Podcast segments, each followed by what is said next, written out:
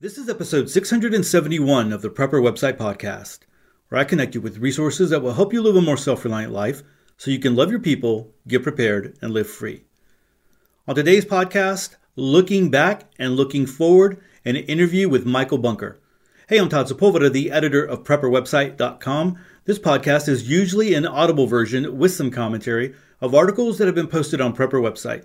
But from time to time, I interview members of the preparedness community who can bring a ton of value and information to your preparedness. Links for this podcast can be found in the show notes or on the prepper website podcast dot com.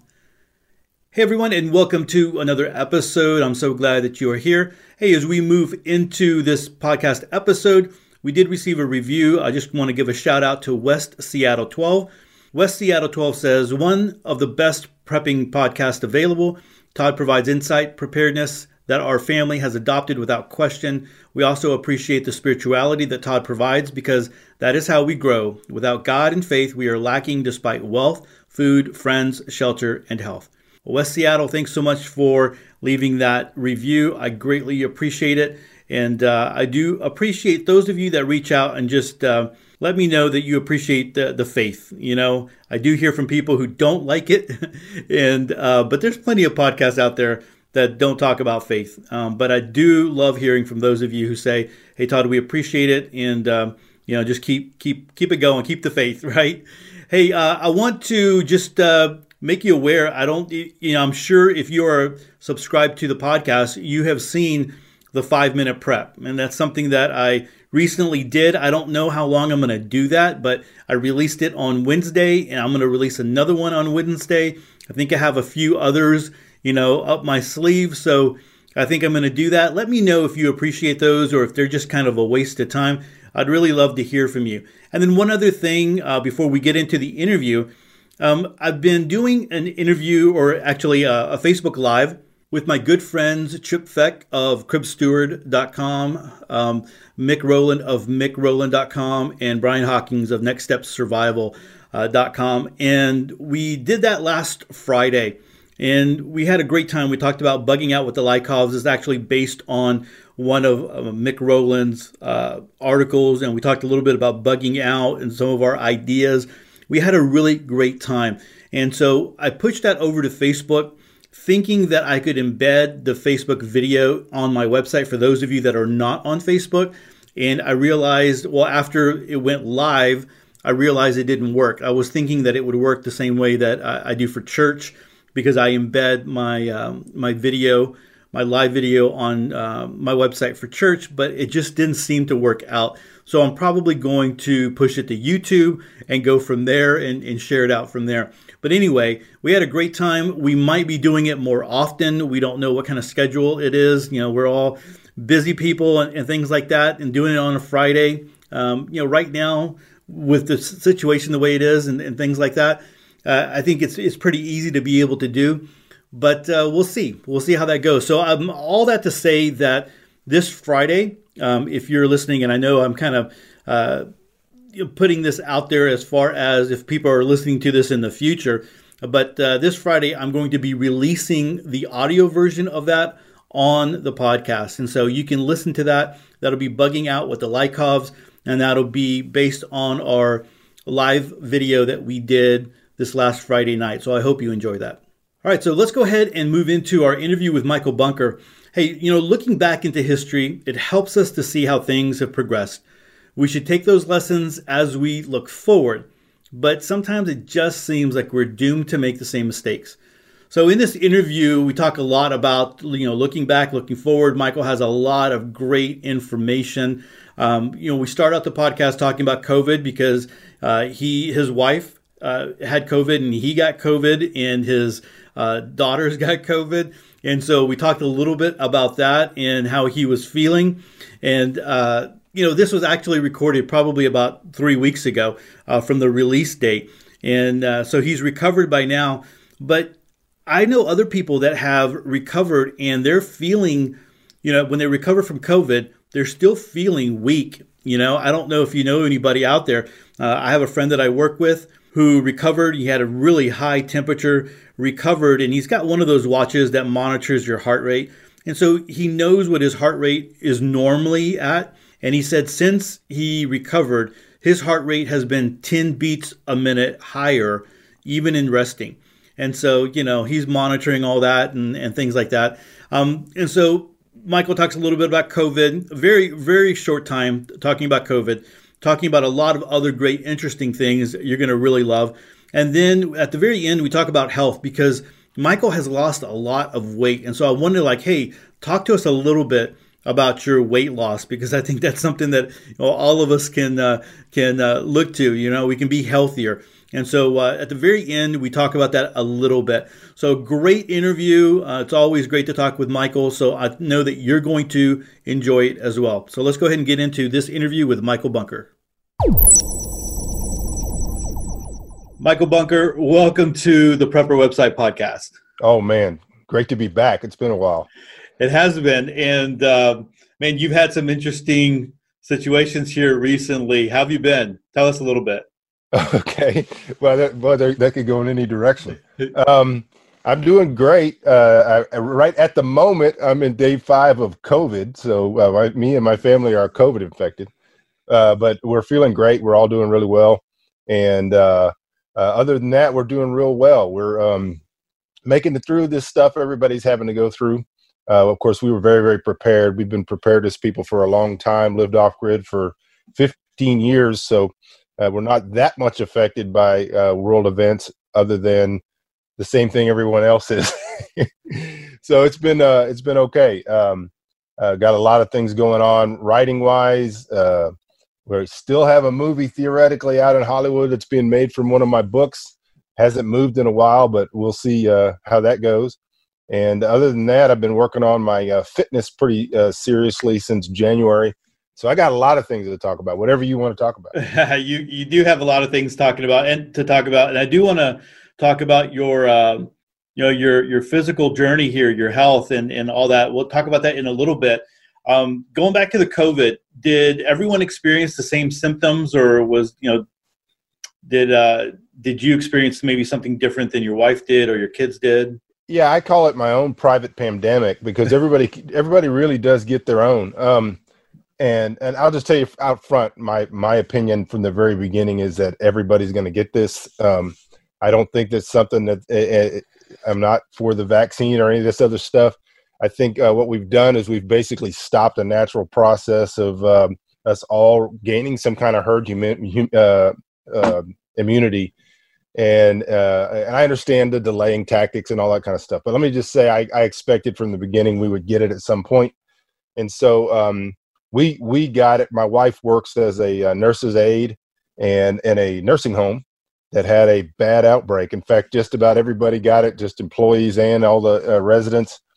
And uh, she was volunteering for the COVID unit and came home with it. So um, we, you know, we've all had different symptoms. We all there are things that are similar that everybody had. You get tired, uh, body aches and pains, um, uh, a little, slight upper respiratory uh, cough. Um, those type of things. My wife, uh, she basically had flu symptoms. Uh, it was very difficult to tell the difference between that and the flu. Um, when my uh, youngest daughter got it, uh, very similar. She had a cough. You could tell she was not feeling well, body aches and pains. With me, uh, my body aches and pains were very severe, especially from my waist down. It was very specific to my sciatica, my my glutes, my um, and I think a lot of it has to do with the fact that this virus kind of attacks areas where you might already have damage or you might already have inflammation. Since I work out every day uh, pretty severely, I think the day before we got uh, diagnosed, I had done my lower body workout, and I think that's where it, what it attacks. And I couldn't sleep for about four days because I had such severe lower body pain. Uh, I didn't get much of a cough, didn't get much of a respiratory problem, no breathing problems. I could hold my breath for ten seconds without coughing. Uh, headaches uh, and, and body pains was my main thing. Uh, just tired all the time, just hard to get through the day, especially without sleeping. My other daughter, Jennifer, uh, she had a lot of the similar uh, things. She has lost her sense of smell. My other daughter lost her sense of smell and taste. My wife didn't lose anything. except maybe your sense of humor. And uh, I have not lost my sense of uh, smell or taste. So it's kind of a weird thing, but we're I'm on day six, and, and these things are, are very day specific. So you can actually like track your progress. Uh, the the most people, if they have a light case, get better about day four, day five. Then um, some people, a small percentage, tank on day seven. That's when they head down, even though they were feeling better. So I got about one more day to get through that window, but my wife is on day nine, so she's just about in the clear. And uh, and we'll see how it goes from here. I haven't talked to my daughters this morning. Well, we wish you the best and, and uh, hope for a, a very quick recovery on all of that. All right. So let's um, let's talk. You know, I, I watch your videos uh, when I can on when you're when you're live streaming. You, you live stream on a different uh, a couple of different platforms, um, and you know you share from a wide range of of things and ideas. I, I'm just curious about your ideas on the political mess that this nation is in right now. Can you can you talk a little bit about that? Yeah, I'm uh, I'm not a, a Republican or a Democrat at all. I'm a conservative Christian. And uh, uh, I'm, I'm actually so conservative that you'd have to put me back in the monarchist uh, category, back in the ancient regime. But um, I've, I've watched all this with some curiosity because I think, in my opinion, um, uh, the powers that be basically went into bedlam when Trump got elected, and uh, you, some some real, real fear. And what we've seen since uh, two thousand sixteen has basically been a uh, Bolshevikian coup d'etat attempt day after day, every day in the media. And uh, it's been interesting, although I'm not a Trump fan and I, I couldn't even con- consider myself a supporter. What, what, what the government and the media has done has been nothing short than a historical uh, continuous coup. And, uh, and so watching what's happening with the election, I don't think anybody on either side ought to trust uh, that anything even uh, nearing normal has happened, uh, and that uh, we're going to be entering into some tough times. There's no doubt about it, because uh, if for some reason out of this where we are today, uh, that Trump was de- declared by some court to be the winner, this country's going to come apart at the seams.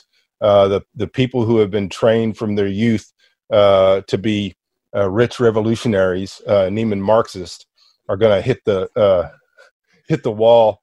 And uh, and it's going to get really, really ugly. And if not, then we will have seen a cons- a, a successful coup attempt by the deep deep state, who are going to return, whether it's Kamala Harris or somebody else, to power, and they're going to try to do all the things that they've been trying to do.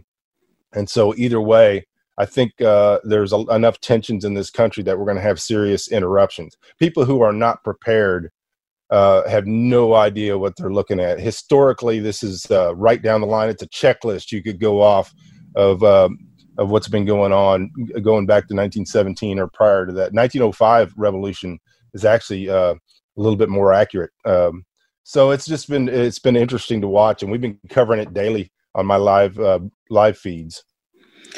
Yeah, I, I agree with you. If uh, you you know if if Trump was to be declared the winner, I think things are going to go devolve very, very quickly. And if not, I still think things are going to go downhill. I mean, you still right. have uh, Trump supporters who are very adamant. I mean, they're, you know, you, they feel like the election was stolen. And, um, you know, I, we're at a fever pitch here where the divisiveness in the country. And uh, like you said, I, I think we're headed for some trouble. So those people that are starting to, I have this idea that um, people, although they're not calling themselves preppers or survivalists or whatever the term is, uh, they are looking at the situation and they realize, okay, there's some things that I need to do.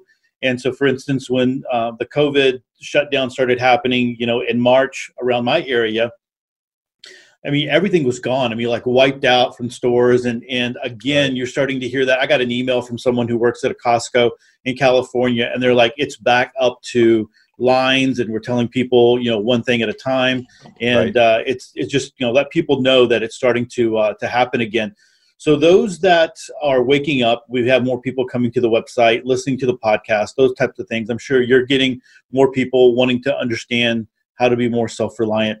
What should someone do right now um, And we can we can talk from the very beginning, you know, basis, uh, because there will be people listening to this podcast that will find it because of wanting to be better prepared. But then those of us who are kind of like semi-prepared, but uh, you know, we're kind of just keeping a, an eye on what are some things that we can start doing right now.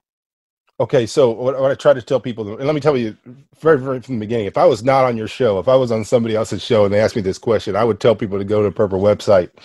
Uh, it's one of the best uh, places you can go, period, to learn. As I, I go there to learn stuff. So you can learn uh, pretty much anything you want to learn. That's one of the great things about the internet right now is that uh, it, the, the skills and the tools and the things you need are available.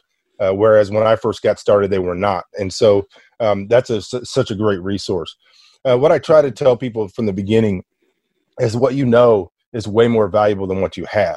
Of course, you have to know what to have. So trying to start off with an idea of getting to know yourself and your own weaknesses. And so I tell people to try to go through some practices where maybe you turn off your power for a day or two, you know, make it an adventure with your family, explain it, create a scenario, turn the power off at the box. Find out how you can make coffee. Uh, we have a thing called the Bunker Principle that we've been teaching for a long time, which is basically to have uh, three ways to do anything. The first way is your on-grid way, the way you do it right now. How do you make coffee right now? You make it with your drip coffee maker. You make it with a French press. How do you heat up the water? Uh, and then go through this. Uh, the second uh, way would be an off-grid way, but perhaps it's a way that's not sustainable. Maybe you've got a lighter and you've got a, uh, a, a grill out in the backyard, propane grill. That's another way to make coffee if the power goes out. And the third way would be the completely off-grid way, which is how would you do this if you only could use the resources that you're going to have if you can't get to the store for months? If, you know, how would you how would you start a fire? And so it got it, it starts to get people thinking. And if you go through a day or two like this, where you're camping with your children or with your family, and you have to go, okay, we don't have refrigeration. How, then you got to start thinking about food preservation. You got to think about what foods could we have? What are some high caloric dense foods that we could store that don't require refrigeration, that we could put into a closet, that we could put into a basement, and we can have, and everybody can get some food in their belly and get some energy to keep working. And so this Uh, practice just gets people thinking, and the, the main tool you have is your brain, and you've got to be able to think about uh, solutions to problems. There are so many quick and easy, you know, hey, order this thirty-day supply of food, order this ninety-day supply of food. Those things don't teach you how to think, and so we try to uh, uh, teach people how to think first, and then you can figure out what things you need to get. On my uh, channel, though, if people want to go to uh, the Michael Bunker channel on YouTube, there is an, a couple of articles there, excuse me, a podcast that I did. One of them is called um, uh, Five Things You Should Be Doing Right Now. And one of them I did for Shoot On Magazine, which is called Seven Things You Should Be Doing Right Now. And so they can see those videos, and, and they get into more specifics as to what people could be buying or storing. Sounds good. Is there anything right now that you wish that you would have that you, uh, you're like, you're kicking yourself? And like, man, I wish I had that, or I wish I, I would have uh, been able to prepare that a little bit more ahead of time.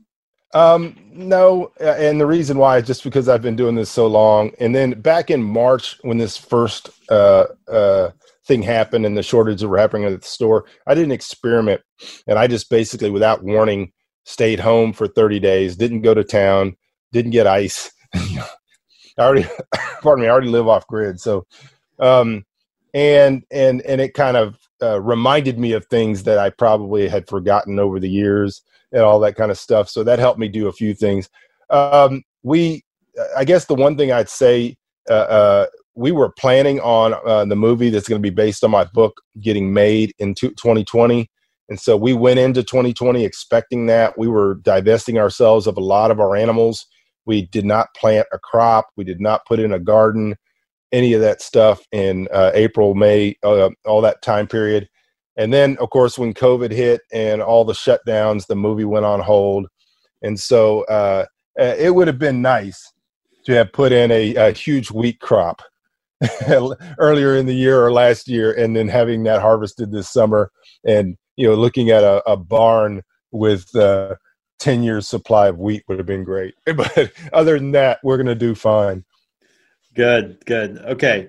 So looking at our world and our crazy world, uh, where we're at, What do you foresee maybe the next hammer coming down? And you know, it just seems like, you know, you're you mentioned twenty twenty, and twenty twenty has been one of these things is like one thing after another coming, you know, and uh, you people have started kind of making jokes about it. You know, here, here are the, you know, the murder uh, hornets and, and, you know, aliens, right, and whatever, what's next. Um, I guess, what, what do you see coming? I mean, there's been a lot of talk about the Great Reset, and these guys that are out there, um, it's not even, even hidden anymore, right? The World Economic Forum is out there. Right. Um, it, it's plain as day. Uh, Justin Trudeau is, is talking about it out in the open. Um, so what do you, I mean, if Biden was to get in, if Trump was to get in, or, or where are we headed? What do you, what do you think? It just, yeah, I know, I know. And the reason I'm asking you this is because you have done research on revolutions, and, and you mentioned that already.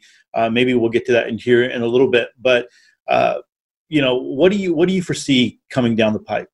Well, I think, and I've been uh, pretty uh, consistent with this from the very beginning, that we are in the middle of a, uh, not, not before, but we were in the middle of a Bolshevikian style uh, revolution that's taking place. Um, the powers that be that are running it are the real thing that's happening. And what we're seeing is their arms, like the Antifa. I just recently wrote a book called God in the Storm, with a Cambodian uh, Christian named um, Sean Tuin, and uh, where we uh, traced his story in Cambodia in the late nineteen seventies, uh, where his family had to escape the Cambodian genocide by the Khmer Rouge when the communists took power and killed everybody. So uh, two point five million people in just about three years. And uh, their rhetoric uh, was identical to Antifa. Their behavior was identical to Antifa, and we actually parallel them in the book. And so there's two storylines. There's a modern storyline in the book, and then there's the nineteen seventy-nine sto- storyline, and we parallel those things so people can see the real ideas of what's going on out there. And so all of this stuff is actually already happening. And a lot of people may be afraid that somehow Antifa is going to get into power. Antifa is a tool. They're being used uh, to create fear.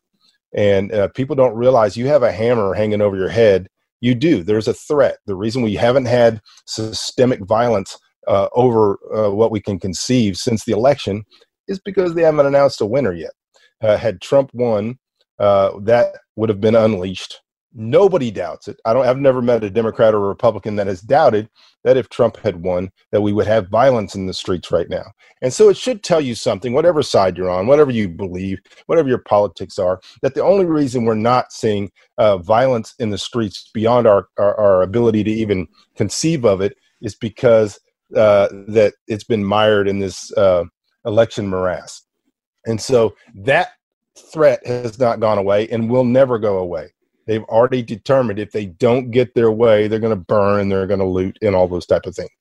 Uh, all of this feeds into my belief for a long time that there's been a plan to weaken America, to destroy it. Like you said, a great reset, whether this is done through uh, uh, the U N or through most likely uh, uh, Russia, China, and uh, other countries waiting for us to start fighting interior. Uh, and and I have a book called W I C that I wrote about this, uh, some interior fighting, a civil war. And then, uh, you know, uh, America, according to these people, needs to be destroyed. It needs to be erased. Uh, and people think it's because they think they don't like capitalism, or they, it's not, it's that they don't like Christ. And not that America is Christ. It's not, but it's the one place where those philosophies have been uh, able to be uh, nurtured and spread around the world. And so uh, there's a hatred. Those who hate God love death. And uh, there's a hatred for America that is deep down in a lot of Americans. It's been uh, here for a long time. And so that's bubbling up right now. And so fully half of America would love to see the history of this country erased, changed, nineteen eighty-four, destroyed, and they'd like to try uh, to start over. You just can't unclimb that rope. You can't back back out of it. When you're sitting there and someone's holding a hatchet over your head and you're living under a threat, it, it, I just don't think everybody's just going to put their their pitchforks down and go home. I think we're there. And having studied the nineteen oh five revolution in Russia and then the nineteen seventeen revolution in Russia, I've studied Rwanda, I've studied Cambodia and wrote a book about it. I've studied Nicaragua in detail about the Sandinistas. what we are seeing is a textbook uh, communist revolution that's taking place.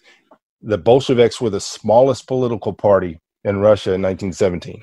They were the smallest political party. It does not take a lot of people. All it takes is internal uh, fighting. They get everybody fighting one another, and people like that already have their their uh, people in place uh, to pull the strings when they need to. And outside force might be applied. So you're you're definitely feeling like violence is um, on the horizon here, um, really, really soon. Uh, what do you think? What do you think the next thing would be? I mean, what are we what are we looking for? Like, what what triggers are you? I know you feel comfortable where you're at, and there's a lot of people talking about getting out of the cities, um, even on the outskirts and the suburbs. You might even want to consider moving further out. Those types of things. Um, what would you be looking for to continue the the the unwinding? Okay, so is it, these things are hard to look at from from where we are looking forward. Uh, let's look at. Um, Uh, World War, excuse me, World War Two, for example. All right, and so uh, it, look look at any great war, uh, and so you know, very few people would have figured that. Uh, in fact, if, you, if I came to you beforehand, you said, "Hey, listen, some guy nobody even knows, some minor political uh, character is going to get assassinated in Austria, Serbia, and that's gonna it's gonna like cause a snowball, and the whole world's going to go to war, and a hundred million people are going to die in about ten years." You would think I was crazy, you know, but that's exactly what happened. Looking back, it was all predictable, you know, with the entangling alliances and what had happened after the first war and all these kind of things. It was pretty predictable. And so um, uh, I, I feel like we're kind of in the same position now. Uh, the whole world's a tinderbox. Uh, there are uh, great hostilities that didn't used to exist against both America and against uh, conservative nationalist thinking. Uh, Western civilization is the root of their hatred. And so there's a desire to destroy Western civilization. And so there's an old uh, story about um, a group of people that sit around and uh, just in the dust, just as it's starting to get dark, and they get in a big argument about uh, wh- why they don't like this street light. And so one of the groups don't, they don't like the street light because it's light and their deeds are dark and they want to work in darkness. Another group doesn't like the street light because the st- street light represents something. It represents advancement, not being animals anymore, not living in caves. And so these groups start fighting about uh, uh, why they don't like the street light, and it grows and it grows. So they just rip the street light down. Then they have to argue about it in the dark. And so what happens now is uh, people hate civilization, and they don't know why they hate it. They just hate it. They've been taught by their teachers, and we've turned our children over to socialists to teach them, and they just hate the light. They hate it. They hate everything about it, and they just want to rip it down. And they have no idea what it took to build. So when they see a bridge or they see a big building or they see something, th- to them it's as natural as a tree. They have no idea how it got there. And so when they think of slavery, which was a horrible thing, they think that uh, building represents slavery. When in reality, the whole world was in slavery. The whole world was in slavery. It was a trait of the times. And we happen to have Western civilization that brought us out of it. They can't see the right story. And so they just want to tear the light down and then argue about it in the dark. That's good. You know, um, I was thinking about some of your old articles that are not up anymore, but because I have them listed on Prepper website, I was able to track some down and go to uh, archive dot org. And uh, one of these, uh, this is from like March eleventh, twenty thirteen. So it's it's been a while, but the title of it was, "What If the Russians Really Are Going to Attack? And What If W I C Really Happens?" And this was, I think, when you were uh, in the process of writing W I C and, and finishing it up.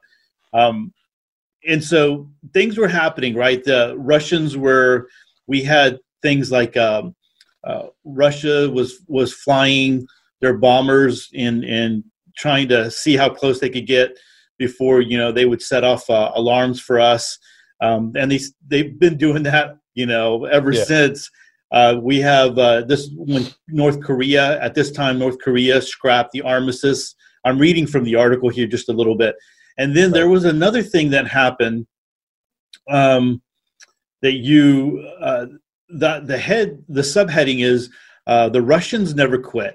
So when a Russian spy ring, I'm going to read here just a little bit. When a, right. a Russian spy ring headed by a beautiful red-haired woman was exposed in twenty eleven, the media and the government acted like the woman was just a wannabe uh, femme fatale who was pretending to be a spy. We know now that the fictional story that was spoon-fed to Americans was not the truth. The group turned out to be a highly trained group of new technology experts who used sophisticated means along with traditional spycraft to move and act within America and against America's interests. In this recent article about this female spy and the legitimacy of the threat, most of the comments on this article were akin to, "Who cares about her? What we need is jobs." Americans think that their government should not be in the business of protecting them from foreign powers or from communism or from the very real likelihood of a foreign power sending the country back to the eighteen fifties or worse, causing them to reach eighteen thousand degrees Fahrenheit in a tenth of a second. Americans do think that their government should be in the business of providing them a job and a living. Interesting how far the U S A has fallen, but it does highlight the fact that the Soviets' long-term strategy has been to weaken America militarily, economically, and morally, so that Americans will embrace socialism and communism after the fall.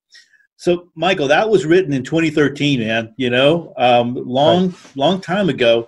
And um, you wrote the again. You wrote W I C, kind of uh, based off of all this, and uh, kind of being a little. I, I don't want. I want to be very careful. You know, not being prophetic or anything, but kind of seeing, like you were saying, looking at. Uh, what has happened in the past, what has transpired in the past, and now uh, seeing it happening right before our eyes, looking back at this and then where we are now. I mean, it was the Russians, it was the Russians, it was the Russians, and right. and it might have been the Russians, but it was, you know, the other the other side's using the Russians and, and all of that. Uh, what would you say to all of this now? I mean, would you say like, yeah, I, I hit a you know I hit a home run on this, or, or what? Yeah, it's it's. I've gone back uh, to W I C a couple of times in the ca- last year or so, just because it has been so uh, eerily. Uh, uh, uh, I don't want to use the word prophetic either, but it has it has had a lot of overtones of what's actually going on. Now, for some background, people don't understand the book W I C, uh, which we published in two thousand thirteen, is a story of basically the destruction of America. It's a prequel to my book, The Last Pilgrims, which takes place twenty-five years later. But in this book, uh, some very, very true and real things are introduced as the trigger of what happens. And that is going back uh, to the sixties and seventies, we had quite a few um, defectors that came here from the Soviet Union. One of the biggest ones was a guy named Anatoly Golitsyn. And Anatoly Golitsyn wrote a book called New Lies for Old, Uh, during the Perestroika period, where he told us that Perestroika and Glasnost were basically false fronts, that they uh, Russians intended uh, to fake their demise, to uh, because they knew that Americans would rush in and give them tons of money and fuel contracts and oil contracts and all these type of things would help rebuild their economy, uh, would introduce capitalism in a way that they could still control. Uh, they would keep their people in power, so you would keep a K G B man in power the whole time. And uh, and they were going to wait because they knew that if America was the last superpower. By the way, this same theme is uh, revisited in a uh, T V series called America with a K that came out in nineteen eighty-seven, uh, where the general who becomes the head of the U N Russian control party that's running the United States says this exactly. In nineteen eighty-seven, uh, he said, Uh, when we faked our death, uh, then uh, America lashed around the world, starting wars and getting in wars all over, trying to be the policeman of the world, and they weakened themselves morally. They destroyed their cohesiveness. They became they began fighting one another, and when the time came, we took them o- we uh, took them over like that. And this was uh, Anatoly Golitsyn's uh, uh, story when he came to the United States, and there were several other. Some high G R U uh, defectors said the exact same thing. Uh, Chinese defectors have said the uh, the same thing.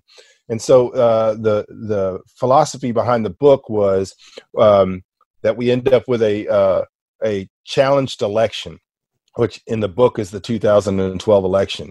Uh, as that was happening in real life, uh, the Russians had a uh, nuclear sub off the coast of New Jersey that was spotted off the coast of New Jersey. Really happened.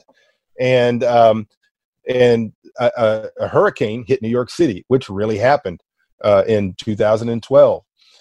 And our main character at the beginning of the book takes a walk through New York City after the uh, bomb, excuse me, after the hurricane, and he's observing things, and he ends up stumbling into what is a charm school, which is a deep in the Adirondack Mountains is a town that is fenced off. It's a military emplacement, and it's really just a, it's a Russian village.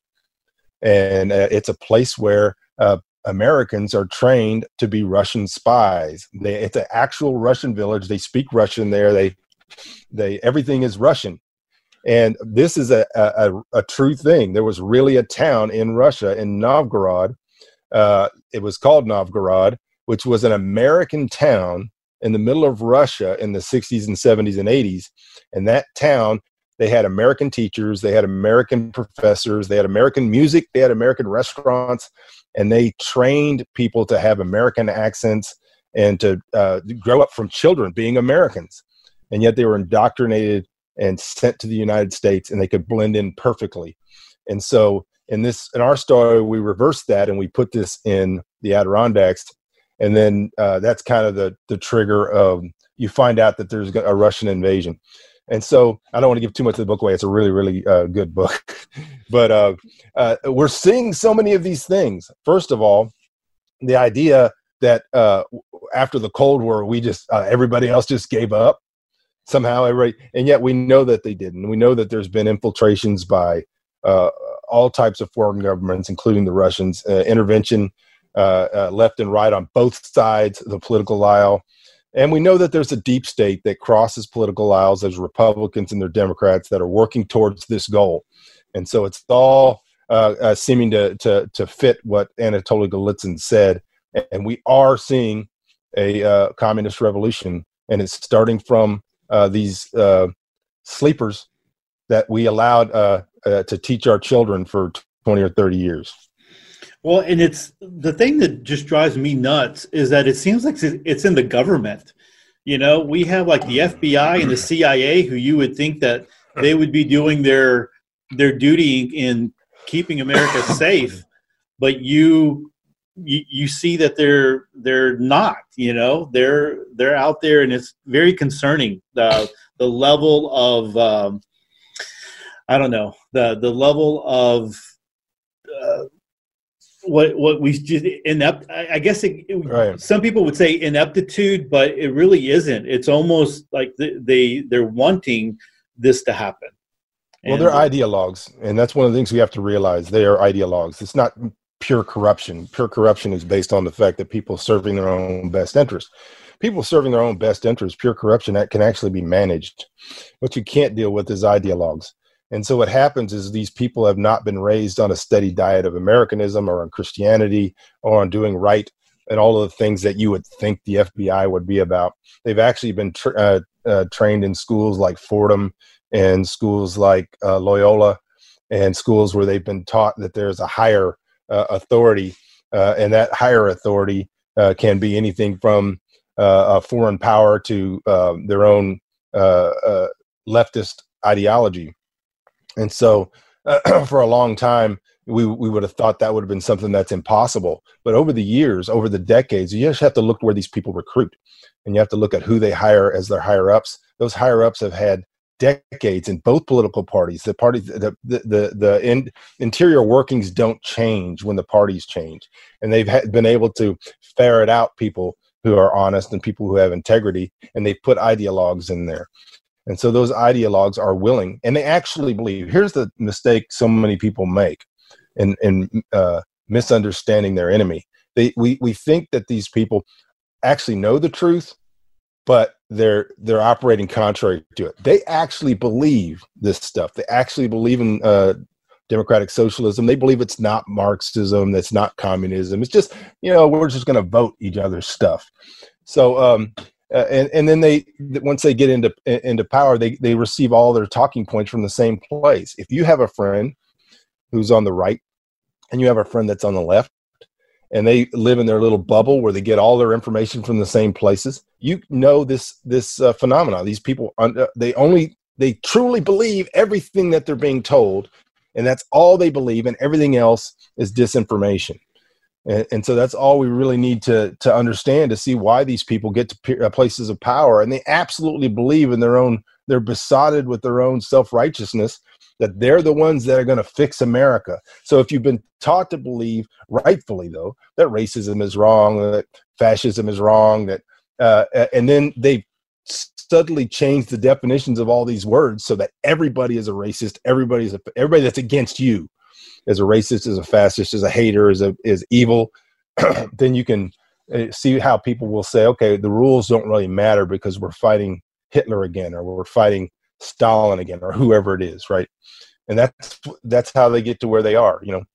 And, and it's been, and I truly believe that Trump was an accident, and accidents never happen in politics.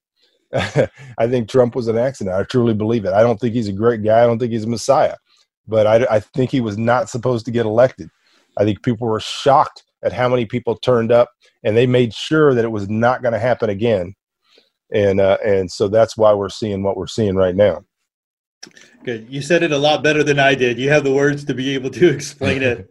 Hey, look, I'm looking at, uh, when I was reading this article, the Michael Bunker that is up here at the top of uh, the headline, or the, the your header image, is yeah. a, looks a lot different than the Michael Bunker that I'm looking at right now. Right. Um, what's going on, man? You've, you've, uh, you've lost a lot of weight. Um, you know, you're always working out. Uh, tell us a little bit about your uh, your journey here.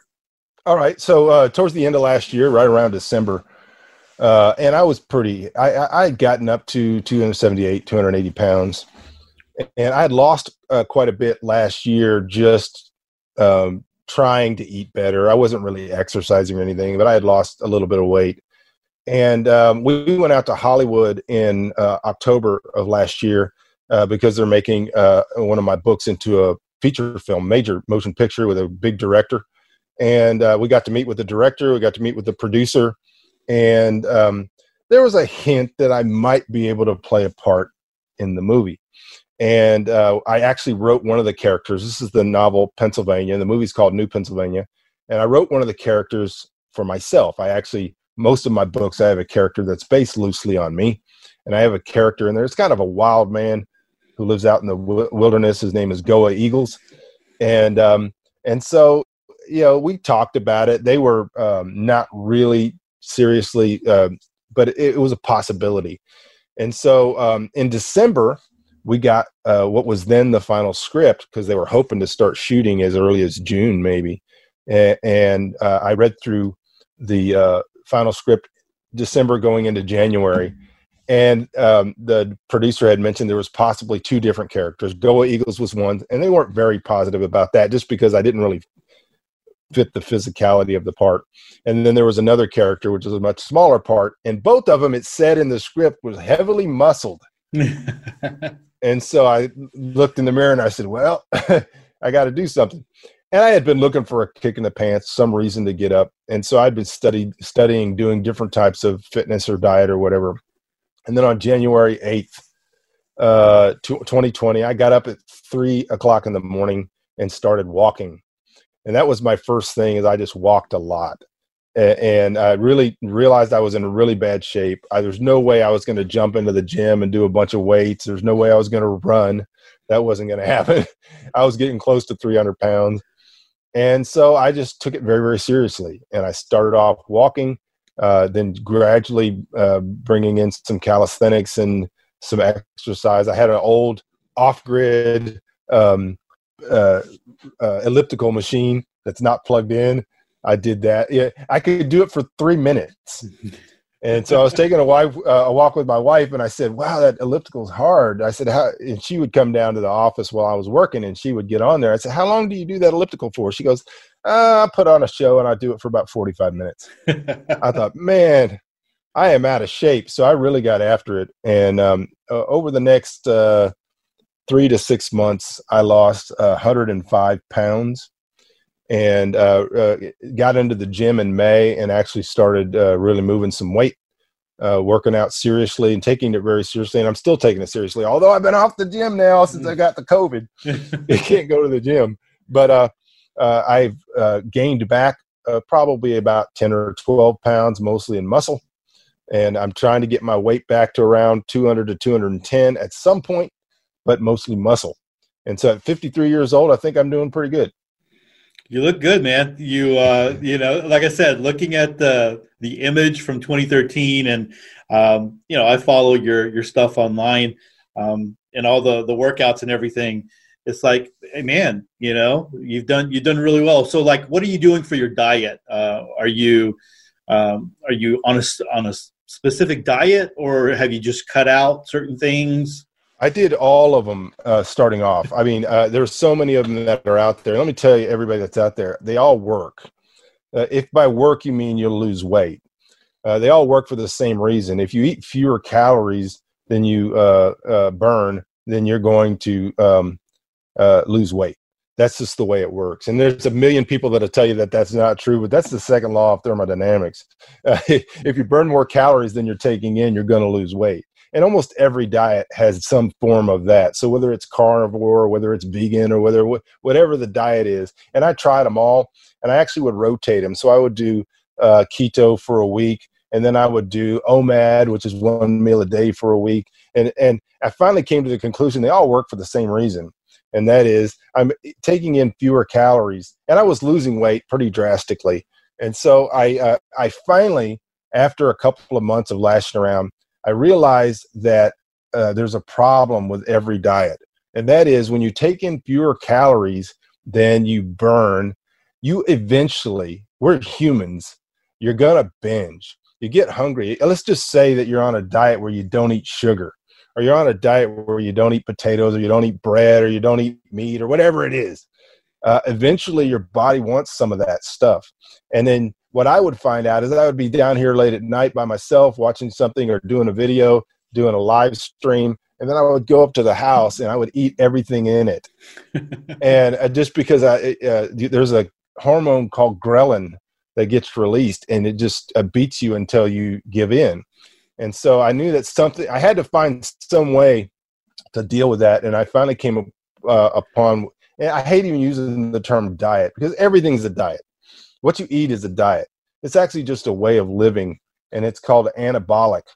And basically what it is, is that you eat while you're trying to lose weight. It, uh, anabolic works whether you're trying to lose weight, trying to gain weight, or trying to stay the same.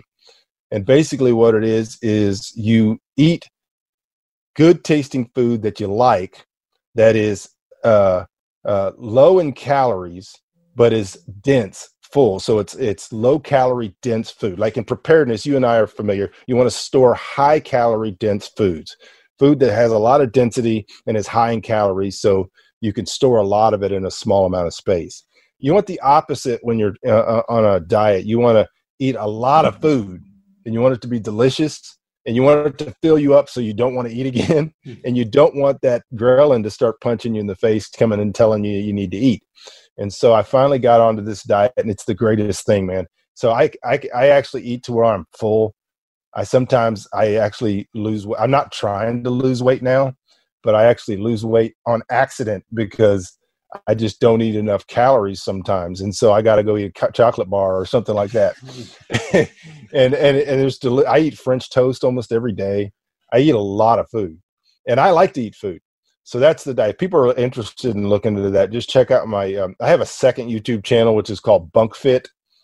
Uh, just look up Michael Bunker and put BunkFit, B U N K F I T. I'm putting more and more stuff up there. It's a brand new channel. Uh, but there's some great guys like um, Greg Doucette is one of the kind of the founders of the anabolic diet, and Remington James and a few other people. But uh, just look me up and I'll be glad to help you out. It's been wonderful. Um, and, and I can, I can maintain my weight. You know, I go through a period where I want to gain weight. It's adjustable so that you can just take in more calories or less calories, and uh, it works great. It's like flying a plane. You can just feather things up and down. I can actually predict almost to the pound what I'm going to be at any particular point. That's good, man. Congratulations on that. And that's definitely, uh, I'm going to find that video channel, that YouTube channel, and I will link to it. So uh, I'm sure going into the holidays and everything, people are like, what can I do uh, beforehand, and what can I do afterwards? The holidays. Yeah. Well, yeah. Talking about a different type of health, um, mental health, I wanted to talk a little bit about this um, just from your perspective, because I'm hearing from a lot of people that the lockdowns, that the uh, the, the state that we are in in society with all the divisiveness and and um, people, you know, family members who are Republican, Democrat, going after each other, and all the different things that you see out there, that that people are are having um, some real struggles. There's a lot of people who are depressed and anxious in life right now. What what would you say to that? What would you say to help someone kind of get through that? Well, it helps to understand that there, there's an actual plan that's being in place to demoralize uh, Americans. They're being demoralized day by day on purpose by the media, by the government, by the people, these powers that are be that are in, in, involved in this revolution. You're being demoralized on purpose. And so you're, if you do want to sit down, take a break, watch a football game or something like that, you're going to be hammered with uh, left-wing messages. You're going to be hammered with things that, you know, they clearly know that you don't approve of and all of those things. And it's, a, it's on purpose. It's to cause you to be demoralized. And uh, the res- result of demoralization in a society is depression and division. And that's exactly what's happening.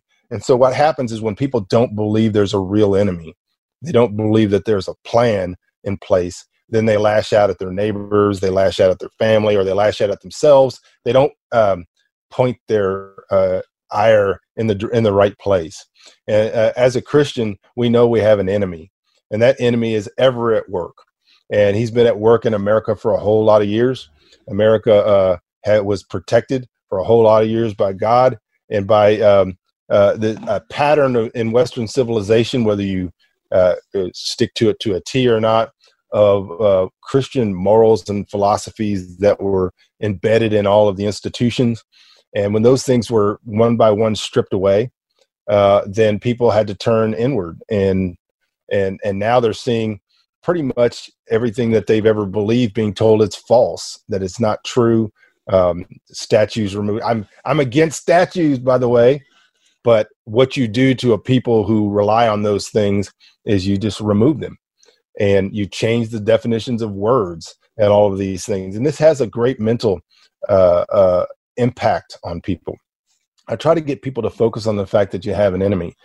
And the, the, the greatest thing you can do when you have an enemy is you can unify with a greater uh, power. And that greater power is God. Mine is Jesus Christ. And you have to get into the Word, because everything we're going through is in there. Everything we're seeing is in there. My wife uh, reads through the Bible every day, not through the whole Bible, but she every year she reads through the whole Bible. Mm. And she said, you know, she was going through the Minor Prophets. She goes, everything that's going on in this country is in the Minor Prophets. You can know exactly what's happening. And so as you do so, uh, and you pray that God will give you wisdom and understanding, you can begin to, um, here's the thing, you have to have a foundation. There, there has to be something in the universe that doesn't move. Right? Everything moves. The earth is, depending on who you listen to, the earth is moving, uh, space is moving, uh, everything's moving. And um, there has to be something. You can't even know what speed you're going unless you have something to measure against that doesn't move. You cannot know your vector, your direction, if there's not something that doesn't move. And I challenge people to find something in the universe that's not moving. If you can't find it, then there's a place that you can find it, and that's in uh, the scriptures. And you can find a rock that doesn't move. You can attach yourself to that rock, and then you can see how everything's moving. And, and it's if there's no stability, then one by one, all of the bricks get taken out, and, and then and then you're left with nothing. And that's where we get demoralization, demoralization, and people turn inward. You get narcissism and and anger and all these type of things. Uh, all of this stuff is basically. Um, been prophesied from the foundation of the world. And uh, as far as I look at it, and I know some people out there probably atheistic or agnostic, I'm going to do a show for you people. I'm putting together a series for atheists and agnostics, not to convert you or anything else, but just because they don't even know what it is they don't believe in. And so uh, I'm just telling people, you got to have something that doesn't move. There's got to be a foundation. There's got to be a static thing in the, in, in, in the world. And it has to be outside of yourself. It can't be your thoughts. It can't be, you can't trust yourself. And so I find that um, knowing that there's a higher law and a higher lawgiver outside of me that does not change has helped me with my mental health throughout all of this. And there's no fear then, right? Exactly. Well, I, yeah, I'm not gonna, I'm not gonna argue with that at all, you know. Yeah. And uh, listeners of the podcast know how I feel definitely about yeah. all of that. So very well said. Thank you so much for that, um, Michael. What do you have before we end this? And you can tell us, uh, you know, where people can find you. Um, what do you have coming up? Uh, you, you mentioned you got the you got the series coming up for the agnostics and and yeah. uh, atheists, but. Uh, What do you, do you have anything big coming up? Uh, well, th- the movie's still hanging out there and hasn't been canceled or anything else. So at some point when they get the rules and uh, we got new lockdowns coming, who knows what's going to happen. Um, uh, hopefully we'll find out some news about that. Uh, I've got about four or five books that are getting very close to being uh, published. Hopefully uh, everybody needs to go check out my latest book, which is God in the Storm, which is about the Cambodian genocide, but it also also compares it with Antifa and with what's going on in the country. It's a, a fiction book based on an absolute true story I wrote with Sean Tuin, who's a Cambodian Christian. And uh, go check that book out. But I've got some other books that are going to be coming out this year. The biggest thing I'm working on right now is my YouTube channel, and which is broadcast on other platforms as well, hopefully moving it into Rumble and some other places. Uh, but I'm trying to build it into a podcast. So check me out on YouTube, Michael Bunker, uh and then my fitness channel, which is BunkFit. Those are the main things I have going right now as we wait uh, to see kind of how things are going to go, what's going to open up, if Hollywood's going to open up, etc. So I just keep at it, you know. All right, man. I'll I'll definitely link to to all of those things, um ways that people can find you. And um you're I mean, do you have a set time when you are doing your live streams, or is it whenever you have? I know that you're dealing with power power issues. Um, last time we did our interview, we did it late at night, and you're on complete power, uh, battery power there. Um, but are you, so do you have specific times when you're doing your lives? Uh, yeah, I try to do them at seven p.m., not every night. It's kind of in uh, maybe two or three times a week. If you go to YouTube, subscribe to my channel, you'll get a notification whenever I'm going to go live. Usually earlier in the day, it'll tell you so you can plan for it. Uh, on occasion, I'll do one late in the evening, like at nine o'clock, or I'll do one earlier in the day so that people who are on different time schedules can actually catch it live. You can always catch them uh, after the, the fact.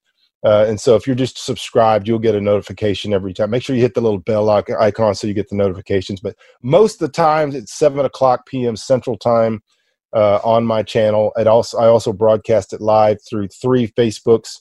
So my main Facebook, Uh, people just send me a friend request. I accept it. Um, then my uh, Michael Bunker author channel, and then I've got a um, uh, another channel I can't think of. Oh, Bunk- the Bunker Nation, which is the show uh, channel, which is on Facebook. And then we're also on Twitch and Periscope, which is Twitter. So uh, they'll they'll find it out there. And if you if you do subscribe, you'll get notifications on when the show's coming on. All right, perfect. Well, uh, I, and I will link to to all of those. I know that when you were raising some money to upgrade your your power supply, is that still going on? Yeah, that's been a real frustration because uh, our our power supply, our solar panel uh, system, is uh, about twenty years old, and we replaced the uh, batteries ten years ago, and those batteries last five years. So that tells you we're five years past it, which means I only have power when there's direct sunlight, like right now. And so um, we've tried our best to uh, raise money to be able, because basically I do everything that I do for free and just hope people like it enough they're going to pay for it. And so uh, we've we've we've got in the bank two batter two new batteries. I need two to three more batteries, and um, And so we're going to replace the battery bank, and then hopefully that's going to give us the power that we can be more regular. One of the big things I want to start doing is not doing just live shows, but doing recorded shows that show people actual skills, off-grid living, preparedness, survival skills, and those type of things that I can actually edit and produce, and they'll have some production value to them. But that takes power. So it takes me five to six hours to edit a video, and I just don't have the power to do that most of the time. So we have a fundraiser at my, my website is michael bunker dot com. You just go on there and uh, there's a partner subscription button you can click on if people want to help out, and they can do a one-time payment or they can do a monthly deal if they want to help. But that sure is uh, something that would help us. Once I have enough batteries that I can replace the battery bank, then we generally get enough sun out here in Central Texas that I don't have to worry about things. Sounds good. I'm going to link to that as well, michael bunker dot com, so that they can uh, check that out. Anybody who wants to help and donate uh, to that uh, to that battery bank and power fund, right? We'll we'll do that. Well, Michael, thanks so much for uh, taking your time to uh, be on the podcast again. We wish you well, you and your family, and uh, the, for a quick recovery and uh, a great holiday season. All right, man. Appreciate you having me. God bless. God bless. Well, Michael, thanks again for hanging out with us on this podcast episode. Uh, it's always great to hear from you. Hey, guys, I am going to link to Michael's website and his YouTube channels and also his fundraiser. You know, Michael puts out a lot of great content, a lot of great information.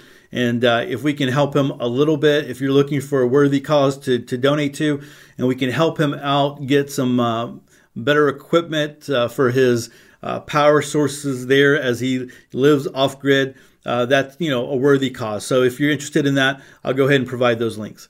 Well, everyone, that's it for episode six hundred seventy-one. Hey, don't forget to subscribe to the show. Make sure you click the subscribe button in your favorite podcast app or head on over to the prepper website podcast dot com.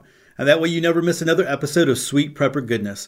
And don't forget, if you're looking for more preparedness and self-reliant information, head on over to prepper website dot com, where we link to eight to twelve articles every day of the very best self-reliant articles out there.